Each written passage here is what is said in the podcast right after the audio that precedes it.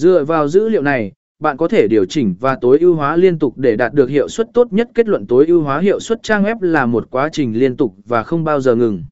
Bằng cách thiết kế trang web có sự tập trung vào trải nghiệm người dùng, sự hấp dẫn và quá trình giao dịch, bạn có thể tạo nên một môi trường trực tuyến thú vị và hiệu quả.